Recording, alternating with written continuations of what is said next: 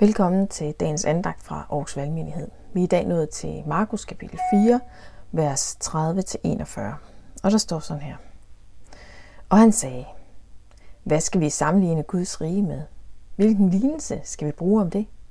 Det er ligesom et sennepsfrø. Når det kommer i jorden, er det mindre end alle andre frø på jorden. Men når det er sået, vokser det op og bliver større end alle andre planter og får store grene, så himlens fugle kan bygge rede i dit skygge. Med mange af den slags lignelser talte han ordet til dem, sådan som de nu kunne fatte det. Han talte ikke til dem undtagende lignelser, men når de var alene, forklarede han det hele for sine disciple. Samme dag, da det blev aften, sagde Jesus til dem, lad os over til den anden bred. Og de forlod skaren og tog, tog ham med i den båd, han sad i, og der var også andre både med. Og der kom en voldsom vivelstorm. Bølgerne slog ind over båden, så den var lige ved at fyldes. Men Jesus lå i agterstavnen og sov på en hønne. Så vækkede de ham og sagde til ham, Mester, er du ligeglad med, at vi går under? Og han rejste sig, truede af stormen og sagde til søen, Ti stille, hold inde. Og stormen lagde sig, og der blev helt blik stille. Så sagde han til dem, Hvorfor er I bange? Har I endnu ikke tro? Og de blev grebet af stor frygt og sagde til hinanden, Hvem er dog han, siden både storm og sø adlyder ham? Så dagens tekst her, den er altså todelt. Vi hører dels om Guds rige, og så hører vi om en sejltur, som nær var endt helt galt.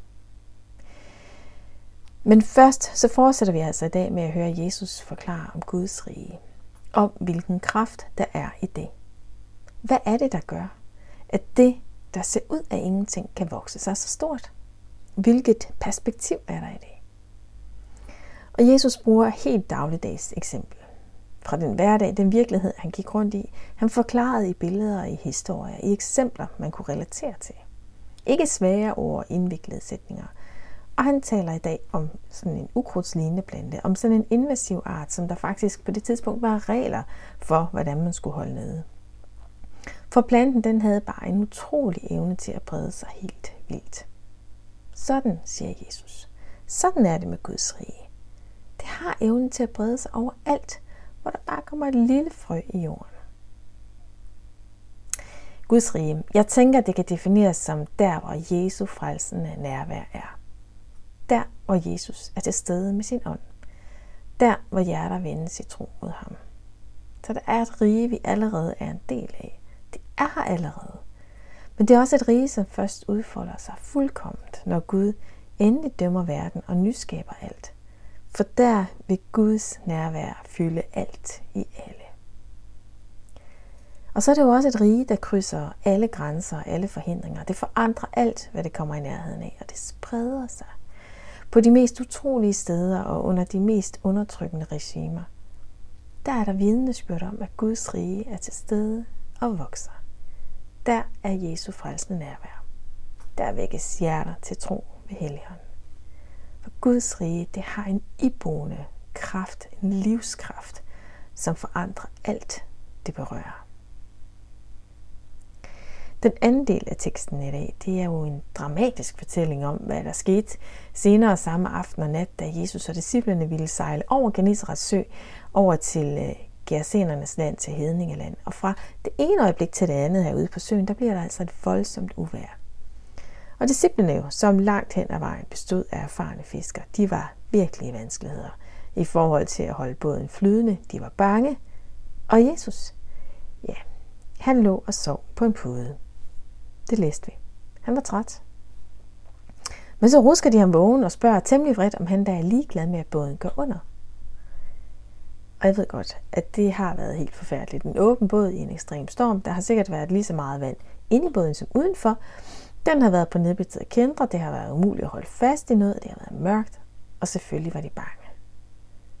Og jeg kan faktisk også undre mig over, at Jesus overhovedet kunne sove igennem det her uvær. Og jeg kan også undre mig over, at de faktisk ikke har vækket ham noget tidligere, og at de egentlig ikke bare beder om hjælp, i stedet for at råbe ham ind i hovedet, at nu gør de under.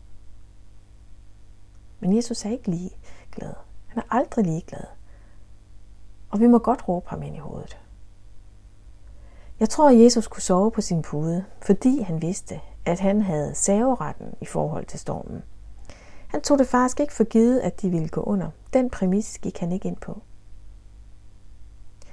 Han talte stormen imod, og den blev stille. Det var stadig mørkt, de skulle stadig sejle et stykke, men stormen forsvandt. Båden blev igen et trygt sted at være. Jesus kunne sove videre.